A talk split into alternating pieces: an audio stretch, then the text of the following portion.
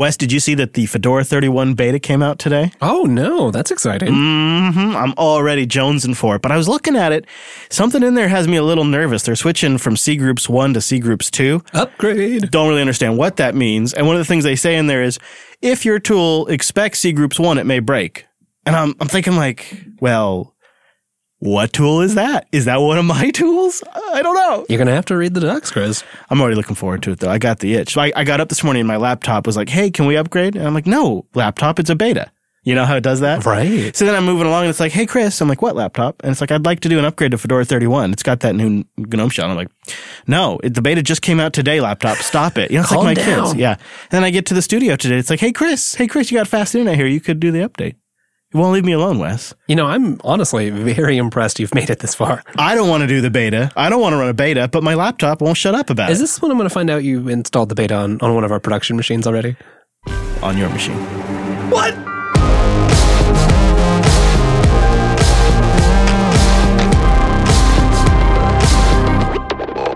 Hello there, and welcome into Linux Unplugged, episode 319. My name is Chris. My name is Wes. Hello, Wes. Hello. Big show today. Huge show. We have not one, but two guests joining us today to explain various things that need explained.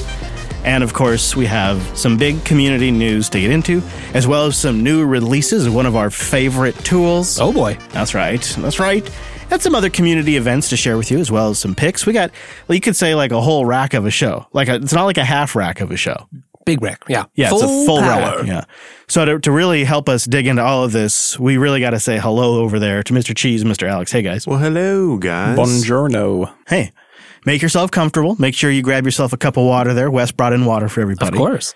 And uh, thanks for joining us. It's and, uh, sparkling, by the way. Sparkling. oh, really? Nice, Wes. You know, everybody's going to have the burps now, though. Oh, whoops. And also, time appropriate greetings to that mumble room. Hello, virtual lug. Hello. Hello, hello, hello. hello. Uh, I'm noticing uh, we had not only have a nice showing there in the main mumble room, but we got a good uh, showing there in the quiet listening, the low latency listening, as we call it, there in the mumble room. Yeah, I think it's like one of the low, best low latency, low bandwidth ways to listen to the show. like you're right here in studio with us, basically. you do get a special studio mix. and we're glad to see you there. That's true. That's true. Well, let's start things off with some community news that uh, I'm honestly a little shocked to start with. Uh, today, as we record, it's been announced that Richard Stallman has resigned as president and director of the Free Software Foundation and from the MIT CSAIL. Is that how we say it? CSAIL department over his comments related to Jeffrey Epstein.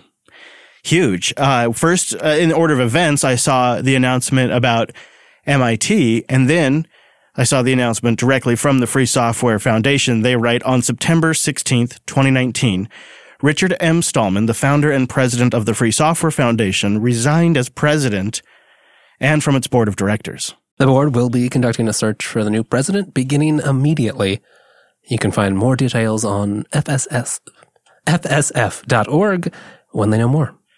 This is huge. Um, and it's been also something of a bit of a fascination of mine to watch the mainstream media begin to report, report this story. Right? It's connected to a huge scandal now. Um, and they refer to him as computer scientist and open software advocate. Oh boy. Wow. He has resigned. Um, the uh, the scandal tied to Jeffrey Epstein is related to uh, seven point five million dollars in donations that he gave to the MIT Media Lab, which was far more than what was previously disclosed. Then the group in inside MIT was discussing this issue when Richard Stallman made his views about some of the victims clear. Uh, parts of that quote were then picked up by the media, and um, after it was blogged about, and it's it's really kind of over the last few days since we recorded, it's turned into quite a firestorm. Absolutely. Kind of blew up, right? And here we got insight into what seemed like indefensible remarks. And Stallman has a long, a long history. Kind of brought that back to light too. One of the things that I saw was uh, it was a, a new group of individuals that were learning about his views on certain topics that didn't previously know about that. Some of us, you know, we, we've we've gone to his website over the last decade plus. We we know what his views are on some of these things and have considered it to be a little gross for a while. But a new round of individuals over this last weekend, really, you know, kind of starting middle of last week, discovered some of these things. Um, but I think you know what what I I believe is important to take here from all of this is we shouldn't frame the conversation as a reaction to comments that Richard Stallman made about Jeffrey Epstein's victims. This is really the end result of a pattern of behavior over decades that has eventually led to some kind of response. I think we all kind of knew this was likely coming for Richard Stallman. Those Yeah, of mean- us that have followed this for a while. Right. And, and I think you're right. At least in the wider community, he's mostly known for his, you know, fairly extreme philosophies and, and ideas about free software, at least viewed that way by, by many. But there is this, this undercurrent. And if you've been paying attention, this has always been there. Yeah, you you followed this uh, pretty closely for Linux headlines, and there was a moment where it seemed like something was going to have to give pretty soon.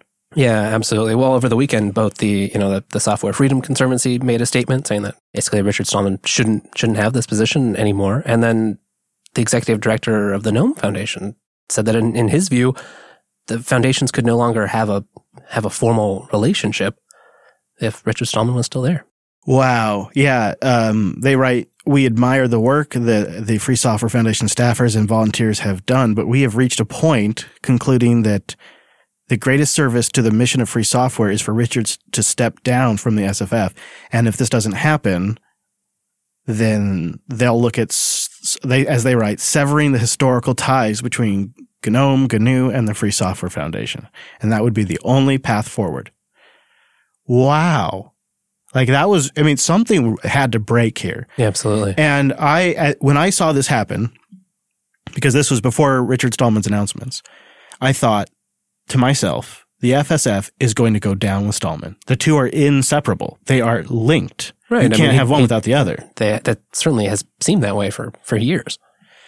I was really shocked when I saw this, but you know, I think um, it's not super surprising. Richard Stallman probably wants to take uh, whatever actions he thinks are best for the longevity of the foundation, and it's probably better for the community as a whole if we don't have someone with this history representing us. So uh, I think Rich, I think Richard Stallman probably knew that this was the best move he had to make. There's a famous quote of Richard Stallman's that I shared with the team when the when the news was announced. And I, I kind of feel like it's appropriate to read it here on the show because it's, it's like one of those prescient quotes from the man himself Right. where, you know, like there's that meme that Richard Stallman was right. Well, he, there, he even has a quote that sort of summarizes this. Geeks th- like to think that they can ignore politics. You can leave politics alone, but politics won't leave you alone. He's right. And that's is. exactly what happened here. I'm definitely uh, along the same lines as you, as far as it's been a discovery, a a week of discovery for a lot of people, where we knew after reading his blog, you know, th- there are questionable things in his blog. I always had kind of a weird feeling about the guy myself, but uh, what he's done for the Free Software Foundation and that movement has gotten it to where it is today. I'm glad that he is willing to just step down and let the Free Software Foundation continue with with you know, quite frankly, better leadership. All right. Well, moving on then, let's talk about something that's pretty exciting for owners of the Raspberry Pi. There is a first fully functional 64-bit OS for the Raspberry Pi 4 because right now it's 32-bit only, Right, even yeah. though it's a 64-bit device. But who it's from is a bit of a surprise, Wes. Uh, yeah, it's uh, our friends over at Balena. Now, Yeah, if you, if you don't Etcher, remem- right? Yeah, the Etcher people. Yeah. That- yeah. But turns out they do a lot more than that too. yes, that's very true. I mean, okay, so if you don't remember, Balena OS is an open source, minimal, Yocto Linux based host operating system that's designed for containers. Um, it enables a fast and modern workflow for many different embedded device types and now includes the Raspberry Pi 4. Basically, they've got a system in place to take modern workflows that you might be used to on the server, you know, building a new container image, pushing that up to test, and then eventually into production, and make that work on embedded and IoT applications. So now you can get the 64 bit goodness and run side by side 32 bit and 64 bit Docker containers on your Pi. I, I kind of like this because I'm using the Pi exclusively right now to run Docker containers. Right? And I did kind of pine about not having a pine about having a 64-bit OS when I was loading it up to do server stuff. And one of the things I didn't fully appreciate when I bought the Raspberry Pi 4 is I was buying a, a machine to run Raspbian. and pretty much only Raspbian. When you look at some of the things that they had to overcome to even make this thing possible, it's clear that it's going to take a, a long time before most distros are supporting the Raspberry Pi 4. Right. Yeah. I mean, like, basically, there's been a lot of hardware changes, and you're trying to move over to 64 bit. So they had to improve stuff in Yocto for the board support package changes, which is all that stuff for the Fun ARM platform, and work with their bootloader. Yeah, the bootloader, the way you initialize the graphics, the way you initialize the PCI bus, all weird and different. it's all different Just on the Pi how it works, right? Uh, so I'll be running Raspbian for a while, I think. However, you and I very momentarily did get CentOS running on the Raspberry Pi Yes, 4. we did. That was fun. that was fun. We had to get it working um, on a Raspberry Pi 3 first, right? Isn't that what we did? And then we patched the kernel on the SD card and then booted it on the Raspberry Pi 4. Thankfully, some kind of community member out there had built an updated version, but that was that was how what you had That's to do what they before. did. Yep. Right. Right. Yeah. It was kind of awesome though to have CentOS on a Pi 4, but it was 32 bit as well. Uh, so uh, Balena OS. You know, it is neat to just see because they're leveraging, you know, open source distributions and a bunch of the like open source Moby based tooling for Docker to build their customized platform. Yeah. Let's talk about Nextcloud. Nextcloud 17 is out and there's some pretty nice features in here.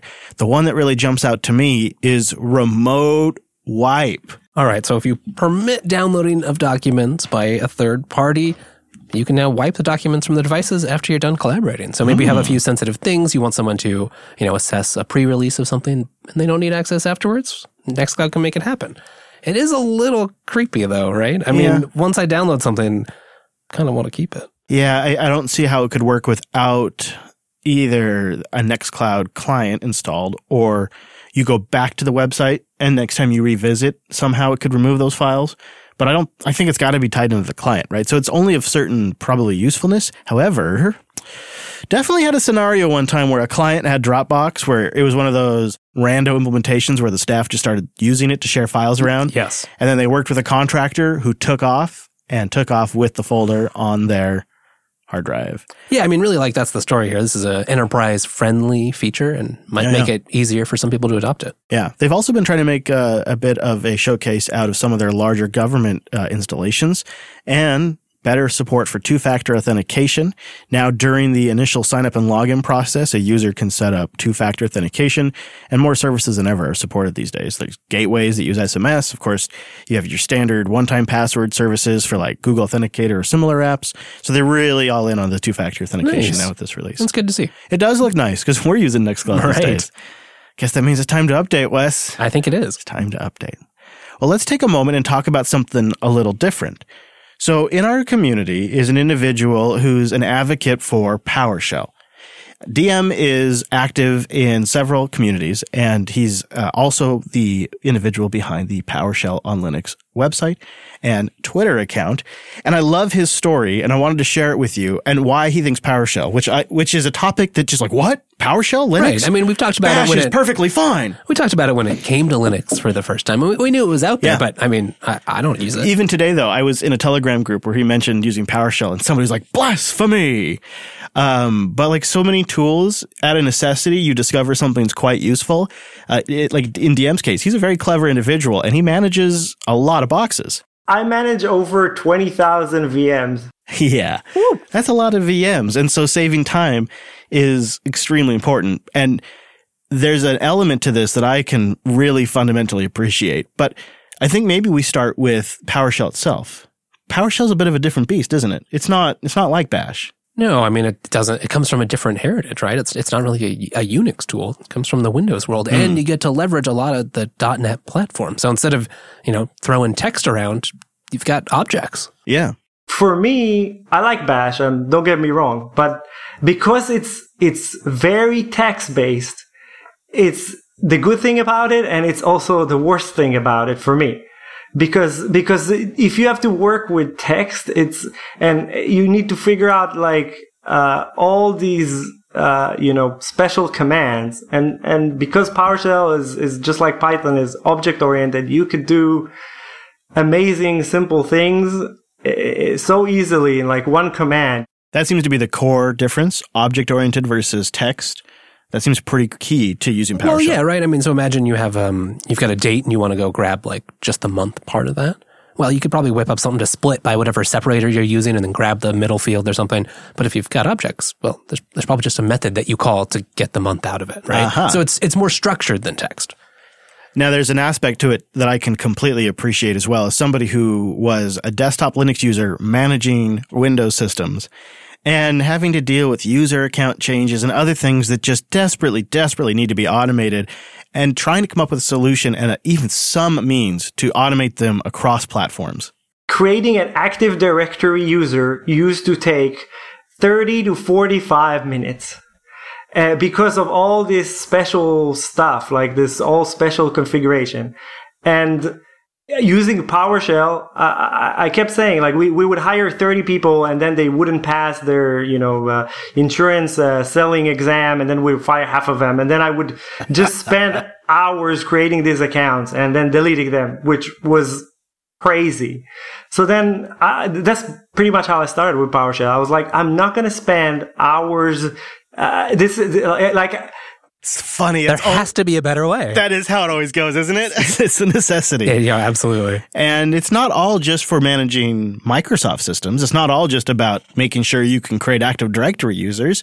There's a big community out there. the other day I found out there's a FreeNAS module for PowerShell. Yeah. Wow, really? So now all of a sudden, you know, oh, I have this this uh, FreeNAS box that I use for you know like my home lab and whatnot.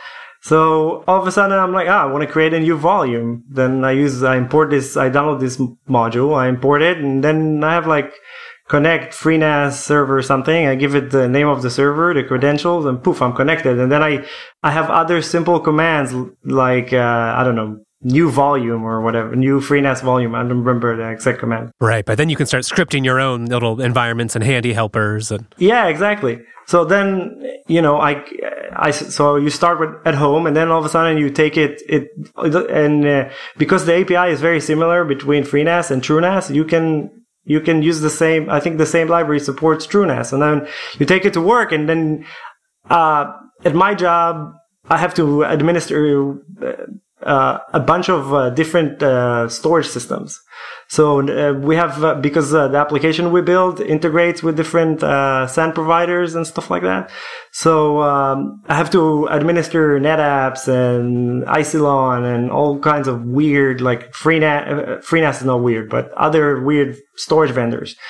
So if they have PowerShell support, then all of a sudden, i from my Linux box, it's really easy for me to man- to, to automate the deployment of all this stuff because I have one kind of like this one uh, interface, which is PowerShell, and I have all these different modules. One of the things that seems like it's a key differentiator is that PowerShell has these modules. Yeah, right. I mean, it's it's sort of built right in. In Bash, you might automate things by installing additional programs, right, and then sort of tying those together. But PowerShell is more like a like a programming language in the sense that you've you've got these community modules you can go find and use. So whether it's FreeNAS, FreeNAS. or um, I know DM was talking about a Selenium driver. So if you want to go do a bunch of like automating websites that don't have APIs, well, you can do that with PowerShell too. Yeah. Not everything is golden though. Not everything is is you know golden. For example, a lot of uh, um, the Active Directory modules don't work on Linux yet. I took it upon myself. I keep I keep talking to different people from Microsoft, from all kinds of places. Like, oh, I have this module. Can you test it on Linux? So I downloaded it on my box, and then uh, um, um, I think one of the Azure SQL team member on Microsoft uh, they have an official SQL Server uh, module. So he said, "Hey, can you? It works on Core. It should work on Linux." I already know that's not true because sometimes there's all kinds of little things that make it break. So I downloaded the module. I try to import it. It doesn't work. It doesn't work because there's, uh, you know, Linux uh, file system is case sensitive and Windows is not. So then all of a sudden this file has a lowercase letter in it. Boom, it doesn't break. So then uh, I created a PR and I uh, not a PR, an issue in their system, and I'm trying to fix it. DM makes the case that the more users on Linux, uh, the more priority it becomes for Microsoft. And what's also great about this, and this is something I really connected with him on, is it means fundamentally more people can run Linux on the desktop. I'm trying to make the um, the PowerShell experience on Linux much better, so then more people won't have to go to Windows to you know to do their the, their day job. And I think that's probably the if Microsoft was trying to extinguish Linux, there's no way they would have open sourced this because it's pretty much the tool that allows you to manage all these Microsoft things without Windows. it is really kind of. I, I, was thinking like, and we have an extended conversation with DM that'll be out on Jupiter Extras. But I was thinking when I was talking to him, like, I would have killed for this. Yes, right. I mean, you can actually go interact with, leverage a bunch of Windows environments in yeah. a way that's native to them. Yeah. I think we're also made a little uncomfortable because it has this different heritage, right? Like it comes from Microsoft. It's it's using Windows tools, but it's an it's an open source shell on top of an open source kernel, right? Like what's not to like? And that cat is out of the bag. It's MIT licensed it's out of the bag. Uh, also of note today, Microsoft open sourced their C++ standard library. Actually, it was technically yesterday. They announced at a community conference that they were releasing their C++, C++ standard library code as open source. The STL code is now up on GitHub and provided under the Apache 2 license. Oh, yeah. Look at them go. More and more open source. more and more all the time. They say they hope this move will help developers continue to keep the library compliant in the fast moving world of C standards. And they hope it's a measure of payback to the developer community. Isn't that an interesting statement? The first part's being like, uh, we're not doing a great job keeping up with the standards. Will you, will you guys uh, yeah, help us keep this going? It's kind of an admission of that, isn't it? Right. And then the other half is like, but also like here, you know, we can all we can all make this better. You get to have all the code for the other stuff too. I don't mind that. No, honestly, it kind of makes sense, right? That's part of the open source community and the interaction is we're all going to use the tooling. And if it is open, we can all make it better. Yeah. We have a few items in housekeeping for the episode. Got messy in here. Yeah. You know, I've been traveling. Was he was it in Washington over the, the weekend? Outside. Just didn't have time. Brought in a whole bunch of dirt. I'm sorry about that. So here's a few things we got to take care of. Uh, first and foremost, just a reminder: Texas Cyber Summit coming up real soon now. Texas Cyber Summit, October 10th through the 12th, 2019, at the Grand Hyatt, San Antonio. San Antonio's.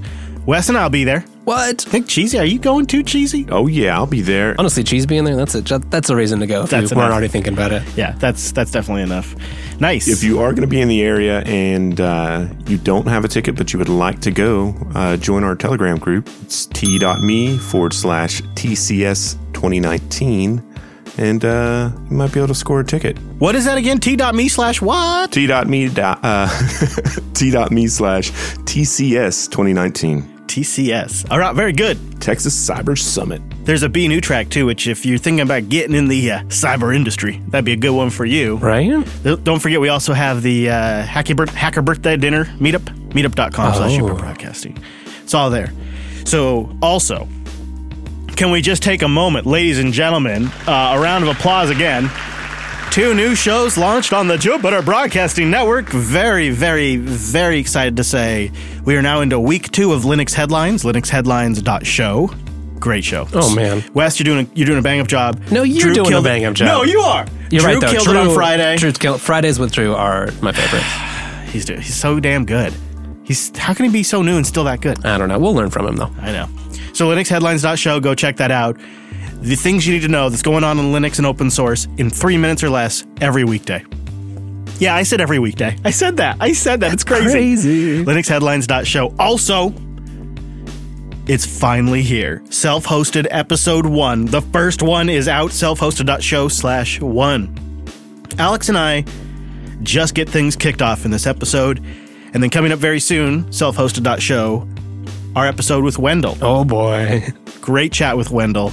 It's all ready to go. We'll be launching it soon, every fortnight over at selfhosted.show. So go get episode one now and stick around for episode two with Wendell. We had a great chat. Toured his his uh, studio, his servers, his That's so cool. workstations. Chat all about it. It's pretty great. So go check that out. Selfhosted.show and linuxheadlines.show. Man, so much going on. Crazy. And then before you know it, it's Texas Cyber Summit before you even know it, Wes. All right. That's the housekeeping. That's the housekeeping. Nicely done. No, you did great. I don't know. I think we've just come up with a thing. So you and I had a chance last week to talk to Phil, one of the co-founders of Manjaro, after they announced the new formation of their company. which was great. Really exciting for them. Uh, and we then thought, well, let's let's have kind of a, like a Manjaro celebration. Just double down. And let's talk with Bernard, one of the other co-founders this week, because you and I had checked out the community editions, which is one of the many things that Bernard's involved in, Right. as well as a few other things. And just to really kind of recognize the moment for Manjaro. They've moved into a, a new echelon of distributions. There's a, a legal entity behind them. They have a, a community. They've they formed partnerships with commercial organizations. Like they're getting recognition on large YouTube platforms. It's it's a big moment. And so we really wanted to take the time to both talk to Phil and Bernard. Hello. Thanks for having me. Hello, sir. So why don't we why don't we start off with you know a little bit of news? There's a brand new, fresh release of Manjaro that's out just as we record. Uh, what's your favorite thing about the new release?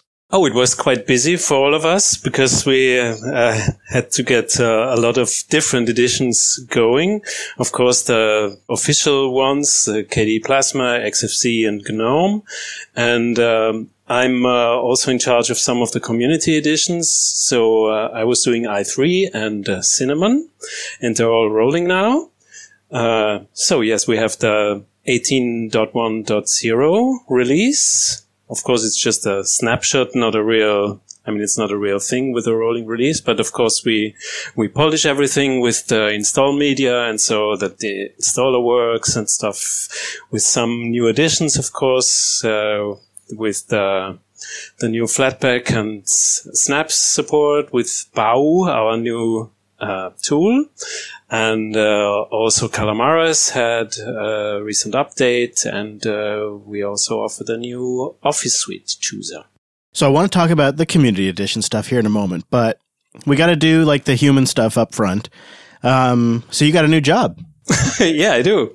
I mean, it's basically the job I've been doing for five years already, but now it's a job. Uh, I just used to be in uh, like kind of an oversized hobby for me.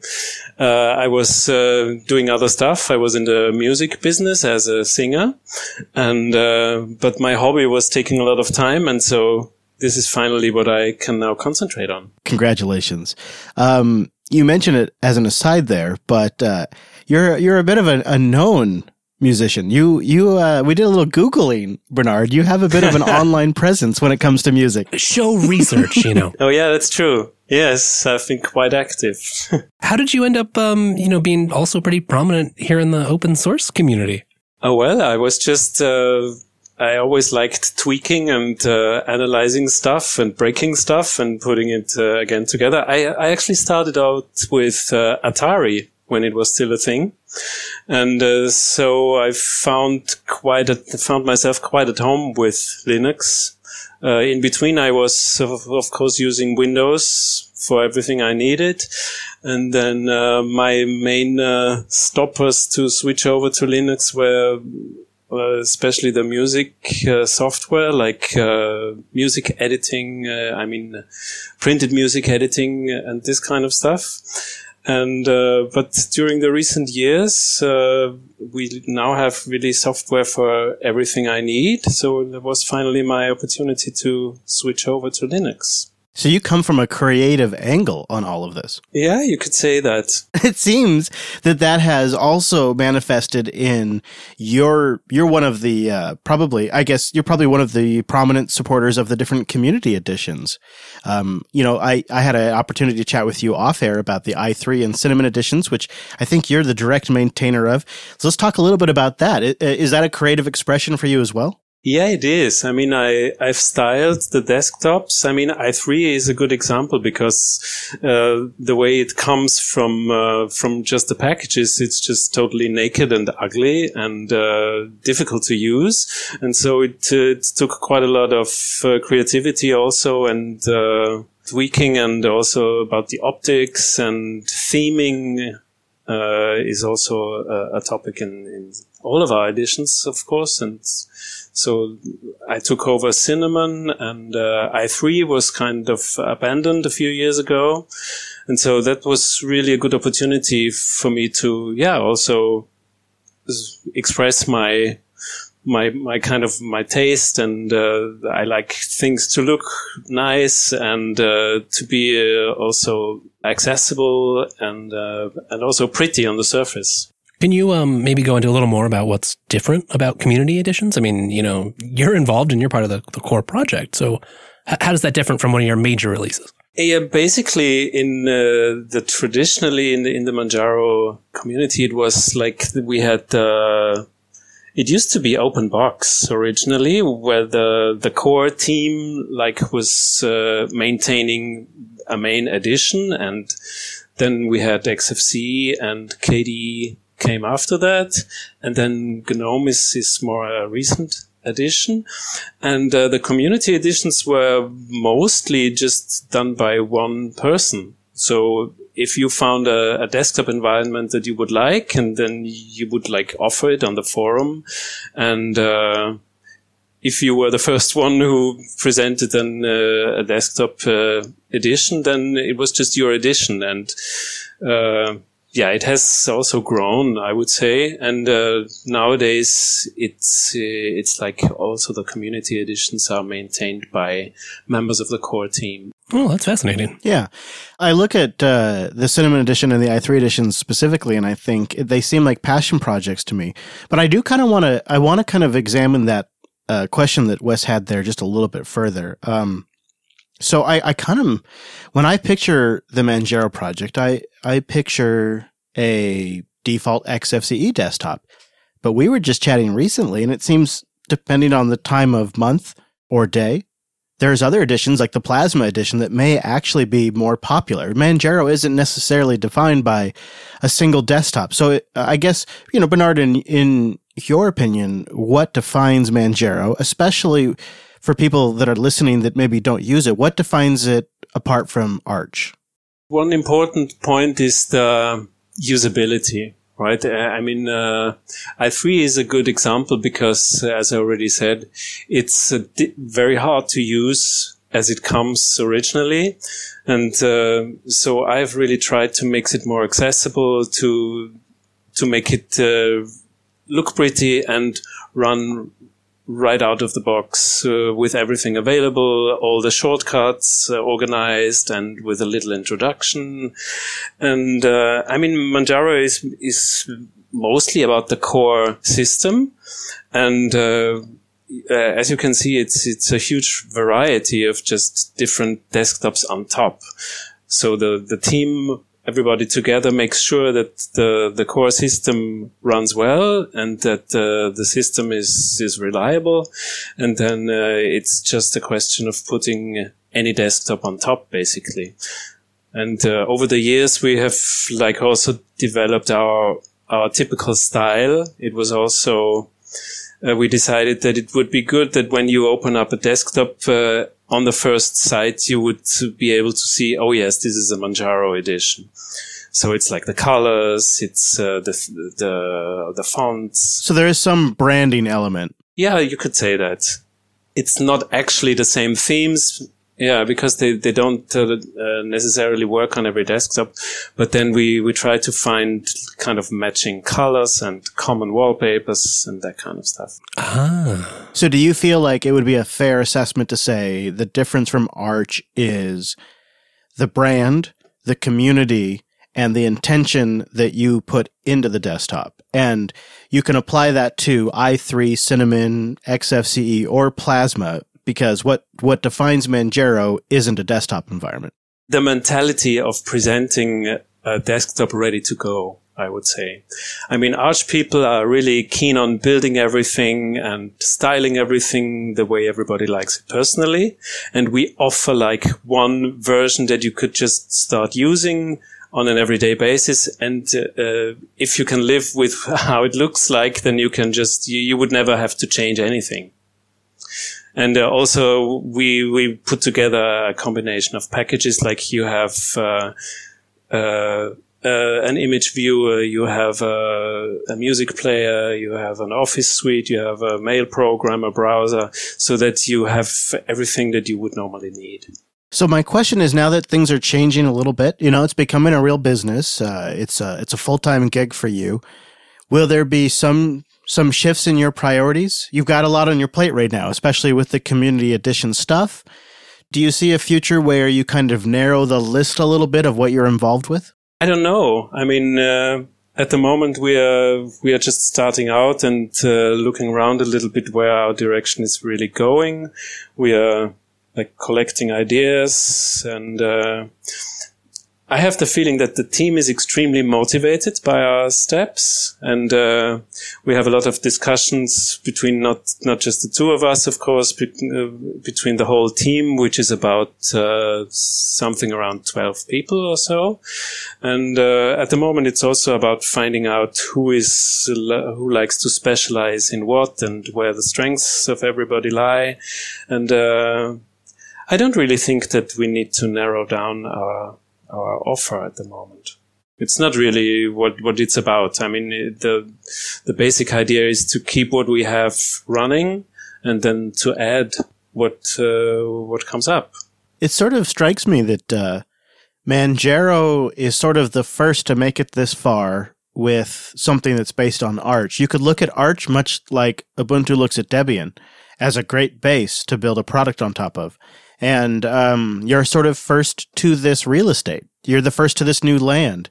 What what happens next? I mean, Arch has the, this reputation of being hard to build, hard to use, and hard to maintain. Yeah. And so the, that's somehow where we have grown into, right? We have uh, built our our way of uh, of balancing the the bleeding edge idea with uh, usability and continuity of course, it's always, it's still a little bit of a balancing act, but I think we have found our, our ground here very well now. So that's probably why we are now in a position where we can really say, okay, this is quite reliable and uh, we can look back on several years now where this has been running smoothly. And uh, well, one uh, one idea of the of the incorporate of incorporating was also that uh, as you can see with other projects that it uh, at a certain point it really gets very hard to do this uh, beside everything else you do. As a hobby it's just you nearly, really need to to invest a lot of time a lot of energy and to keep it uh, with a certain amount of quality. It was basically our motivation to to find a way to really be able to focus on this I'm pretty excited about it because I think at some point I had just accepted the idea that all of the next big distros that were ever going to happen had happened. And now it was just a matter of, well, let's settle in and figure out how to make this work. And then Manjaro comes along and um, proved me wrong and I think it's just I think it's just so fantastic. I think it's we have absolutely room for more, and uh, you guys are really committed to the project, and it's getting recognized for what it's contributing and what it, you know, those those paper cuts that it's solving for end users, and uh, it's just such a great thing to see this next step being taken. And Bernard, I love the community editions. I had a chance to play with Cinnamon and i3 over the weekend. We'll have links in the show notes for those, and I I just I love that that's even a thing and that we can have a company where this kind of thing can go on and it can be a creative expression for you and all of that. So thanks for coming on and just answering some of these questions. It's just something I've been considering and I don't know, man. I'm just super happy for you guys. Thanks a lot. Cheesy, you've been running a Manjaro for a little while, haven't you? Yeah, so I've got this uh, Dell Inspiron. It's 3000 series, two in one. Um, it was my wife's old computer.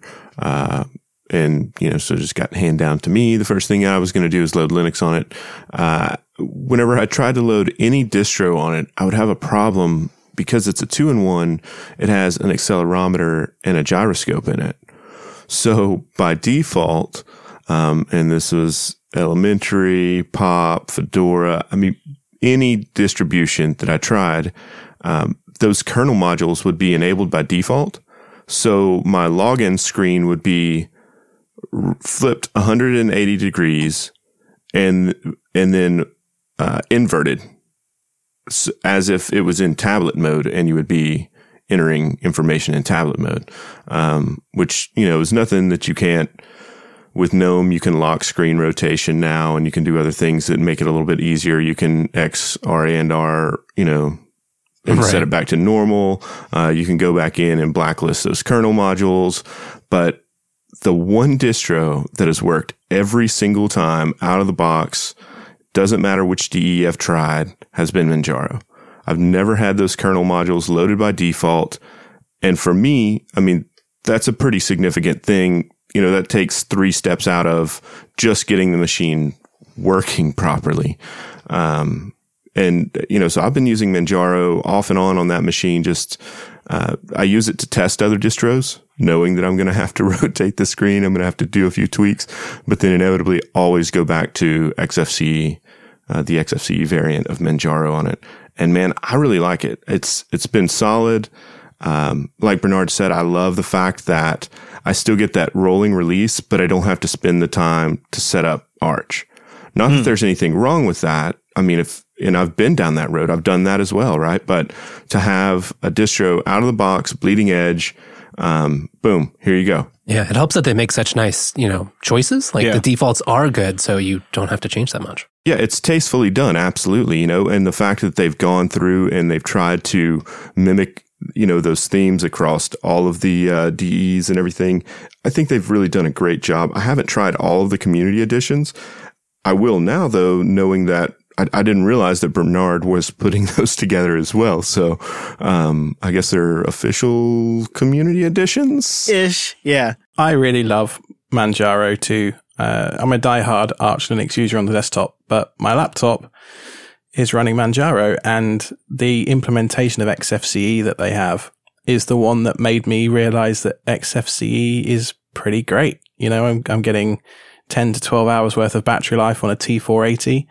Uh, the laptop's cool to the touch. You know, it's, it just works like Cheese said. And it's, um, it's more than Arch for people that can't be bothered to install Arch, I think, which is what it was always sold as. I look at it a lot, although I try, I'm going to try not to make this comparison, but I look at it in some ways similar to uh, Ubuntu to Debian. Like I could get a decent Debian desktop going if I wanted to spend some time changing all of the defaults and optimizing things a bit.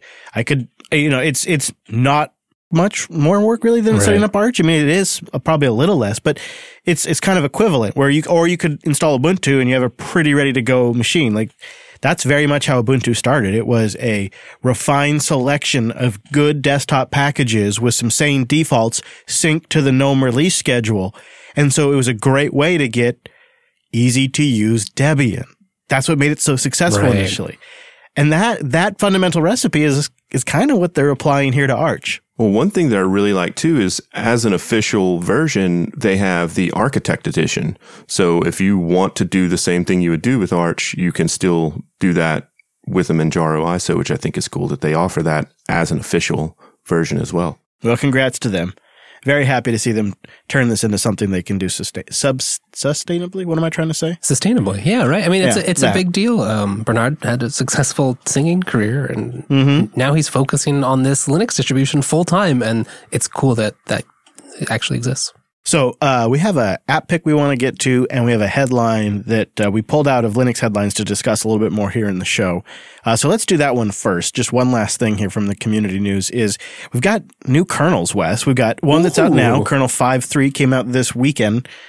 And Oh, that's always fun. I also kind of want to talk a little bit about 5.4. But in 5.3, they added the ACRN hypervisor, which I was hoping was pronounced Acorn, Acorn, but I don't think it is. How- who's- why would you not pronounce it Acorn? Why do we need another hypervisor? What's so unique here? Well, okay, so what this this is actually guest support for Linux. So Acorn is a hypervisor that's targeted at embedded and IoT applications, but but things ah. like real time and safety. So if you've got things hmm. in your car or maybe in like factory managed equipment that you know people's lives are at stake. where it could be an embedded device and it uses virtualization to run different OSs on it. Yes, as part workload consolidation, uh-huh, right? You can move lots of things. Existing hypervisors, things that you might use in a data center, not really set up or, or designed with those goals. So this is supposed to be an open source implementation of a of a reference stack, basically, all managed by the Linux Foundation, of course. This patch set allows Linux to be booted on top of Acorn. So hey, that's great. That, means more places that Linux will run. I, I mean, if you're going to run an OS on your IoT device, I'd rather be Linux. Yeah, right. And I'd rather it be updatable and supported. And if it's baked into the kernel, that means it actually might be possible. Now this is only bare bones support, so we'll see what happens. There's there's another there's another patch in 5.3 that I thought didn't get enough attention. Uh, you know, I don't know about you, Chris, but sometimes you have a high DPI screen, and then you go and you like boot, you boot Linux, and you can't read it, right? You can't read anything. If especially what happens if you it doesn't boot up all the way? Right. There's a fix for that now. Yeah. Prefer a bigger font for high resolution screens. That's the name of the commit. And I mean, like, why would you not? Why would you not want that? Everything you need, to, you need to know is in the name of the commit. So it uh, it will prefer a console font that is larger on high DPI displays so you can actually read it. Yeah. Now for like 1920 by 1080 and below, nothing changes, no effect. But if you're above that, there's a different font that's used. So that seems like this should have happened ages ago. But as a terminal user, I'm I'm glad. I actually didn't super mind it. It Sometimes would get a little janky on how it would update on the screen, but I kind of like fitting more stuff on the screen. You know, I want more screens and I want to fit more on them. Yeah, but I don't always have my microscope right next to my That's display. true. Yeah, on the XPS 13, it was kind of ridiculous. It was it was getting pretty bad actually. Well, um, so it's not out yet, but I kind of wanted to talk about something that I thought was interesting about the 5.4 impending Ooh. release. So this next one has a bunch of a bunch of neat stuff. But what I think we're now seeing is do you recall just a few weeks ago when the news came out that Microsoft was changing their positioning on exFAT licensing Yeah. and said, "All right, have at it. You can whip up some exFAT code. You can submit to the kernel. We will not pursue any uh, patent infringement litigation." Great, hoorah! And then there was this sort of side story about, oh, it turns out somebody created some exFAT Right. code. It's not of great quality, but it'll probably make it in the kernel pretty soon. Who could that be? Well, now we got a name on a commit, and that name ties back to Samsung. Samsung. So Samsung whipped this up for their Android devices, likely of course. of substandard quality, which You know, you just hack it together. It's who fine. cares? They're just putting it on a cell phone that's going to millions of pockets. It only cares? costs eight hundred dollars. Who cares, right? And so uh, that should be landing in its early quality status in the 5.4 kernel, exFAT like that. I'd love to see that land in Fedora 31. Now, ha- has there been time for quality improvements, or is this still? no, no. Okay. I mean, maybe. You know, maybe. I mean, I, honestly, if I were them, I would, as soon as uh, Microsoft made that announcement, I would have been like, all right, get that guy back over here, get him working on it. That's what I would have done. I don't know. But you're right. I mean, it is. It's nice to see, and uh, now we can. But now we can all use it. Finally, it's it's out there. Not that I needed a ton. I just had that experience during the. So what happened was, is during our team sprint in the summer, we had a bunch of great pictures, and I'm like, well, let me pop in the old SD card here that's built into my ThinkPad right. It's great. Take advantage of that. because hashtag port options, and uh, I pop it in there, and I look like a fool because my operating system, which was Fedora 30, could do nothing with it. And I had the realization that I oh yeah I got to I got to go install Fuse and I got this whole It- it's- song and dance. It sounds silly, but it, it's almost like being pulled back to old Linux. You know, like these days things just mostly just Yeah. work. Well, yeah. And this is suddenly like, oh right, Linux Right. is like this sometimes. Yeah, and and so it would be kind of a remarkable thing if in the next release, if in 31, it just worked. Even if it wasn't like, even if it was just read only, I'd be fine with that. Mhm. I don't, I don't, don't get me right. Just let me import my damn pictures, please. I want to stash them in my file system like a squirrel. It is cool. I mean, like right, open source, and now you know that if, if improvements are needed, we've got the kernel infrastructure and Yeah. and development staff in, Yeah. in place. Well, I think this only helps the creatives that use Linux from day to day, like Brent, you know, uh, constantly pulling images from large SD cards or creating video content, drone video. I mean, anything like that. Um, I think this is a win for us for sure. So tell us about ClipGrab. Cheesy brings us an app pick this week that could be useful for those of you that like offline media like I do. Ooh, So yeah, I was digging around actually in the uh, Manjaro repos uh, last night, and I came across ClipGrab, which is essentially um, a GUI version, not necessarily a version of YouTube DL. Um, it's its own thing, but it, it's it's super nice.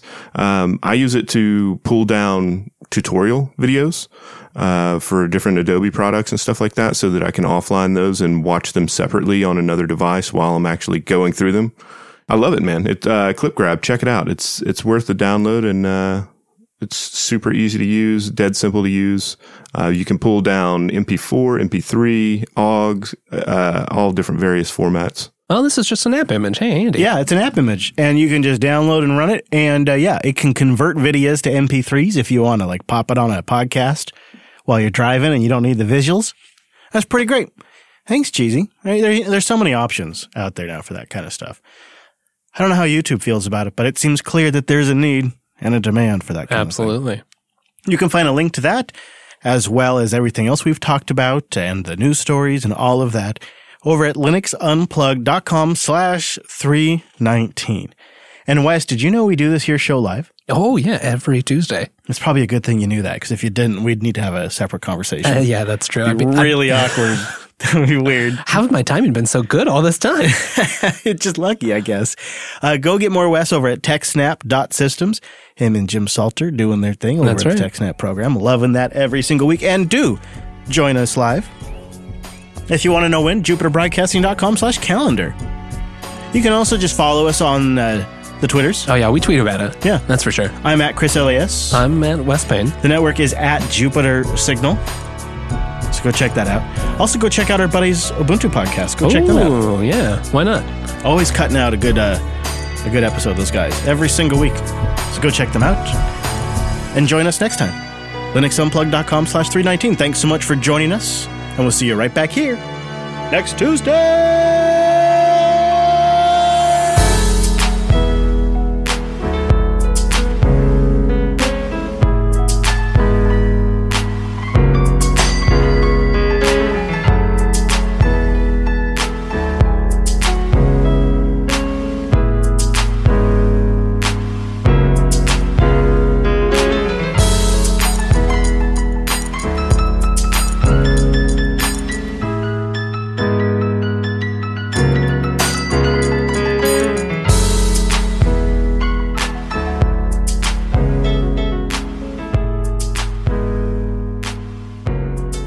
It's a it's an episode of transitions. Think about this. No kidding. So we talk about Richard Stallman resigning. We talk about PowerShell on Linux. What? And Manjaro becoming a legitimate business and like the top tier Linux distributions shifting. Like this, this episode really reflects a really kind of massive amount of change going on. And it's like part exciting and part somber because it's, you know, the, the, the somber side, it's, you know, seeing somebody like Richard Stallman, who is so well known in our community and the technical contributions he's made have been so important to, I mean, a passionate free software advocate and has shaped our discourse for a long time. yeah. And, uh, and then also yet un- undeniably a troublesome personality for a long time that, uh, there was going to be some kind of uh, reckoning. And it's just to see that thing, to see all of that go down while also seeing the nature and ba- basic use of free software and open source radically shifting with Microsoft and just the massive, massive deployment of cloud infrastructure and all of the people that are writing software for that. And, and also at the same time, Manjaro becoming a company to me seems to be a clear indicator that there is still a market for desktop Linux. Like I thought we were done with this. I thought we were all done with this. We'd had it. You know, everybody gave their shot. The people that could make it work had usually other commercial backings to them, like obvious reasons why they were in the market. Um, and then kind of like Manjaro a- came along. It's like an unexpected little bright star in the Linux constellation. and it seems to validate the market a little bit. It's not. It's not necessarily like a foregone conclusion. It's not, but it's a data point. It's a signal. Yeah. It's exciting to watch too. I mean, it's not all that surprising, Chris. Uh, if you think about uh, projects with their own self commercial backing, like Elementary OS being a thing, and there's a number of other ones, like, I mean, Endless is one of those that are closer to the failed state than a lot of other ones, but they're all almost every single desktop Linux distribution project that has existed has either pivoted some other way or refocused or even pivoted back or something like that. It's the fact that desktop Linux still exists today after almost what 20 years of ragging and attempts and stuff like that, I think kind of proves that there's some degree of staying power, but we probably just don't quite understand where the pieces fit just yet into Right. making it like broadly successful I think that's fair. Yeah.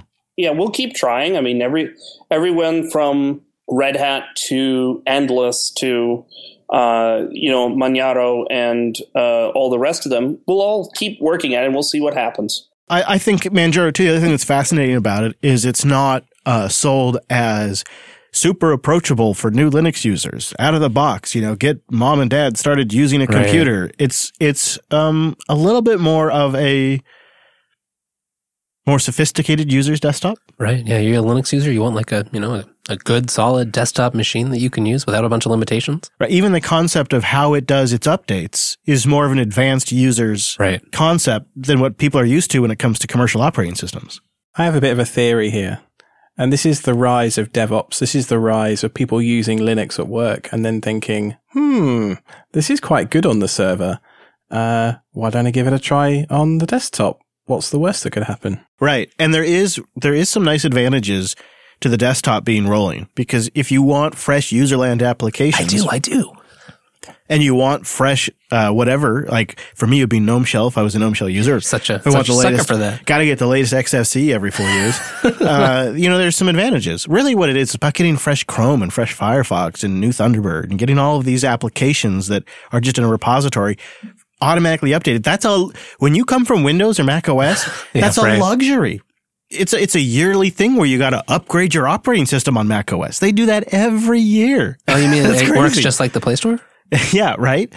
Uh, so uh, the the advantages of rolling for uh for you know somebody who's just using it as a workstation, as long as as long as it doesn't break anything, are pretty appealing. The hand holding in the right places. Aren't you Mr. Fedora that wants to upgrade every nine months? I think I think Fedora ha- is a better cadence because you still get fresh applications, but it's not it's not like rolling constantly. So I, that to me is just a little bit slower, and that's just a, the preference I like. But I can totally appreciate the appeal for the desktop still. I, I kind of miss it sometimes. So and the other thing on the flip side of this, with the with the pure rolling environment, um, then the the the major difficulty that you'll you'll start having is, you know, how do you make sure everything stays working more or less forever? Yeah, One of the reasons why most distributions have a cadence is so that they can have a choke point or a break point right. in which they can make changes.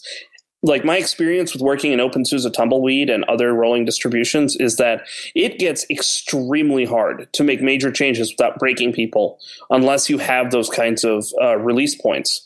Um, and so one of the challenges I, I'm watching out for to see how Manjaro handles it is that how are they going to handle when they need to make a major change and then they have to make sure that that works and it upgrades and it handles cleanly and as they grow as a business because that's what they're going to do there's going to be people filing bug reports expecting some kind of assistance or help or fixes or things like that. It, you get into an interesting mess that you don't typically have as a community project that doesn't have a commercial sponsor. Um, I don't know how they're going to handle this, and I'm kind of playing the wait and see to see how this will how this will shake out. So the, one of the reasons we don't really see Rolling do this is because this is really really hard to do right in a, in that commercial ish context, even for home users, especially for home users who don't necessarily have that same level of um, patience that uh, maybe enterprise users can be pushed back into. Right.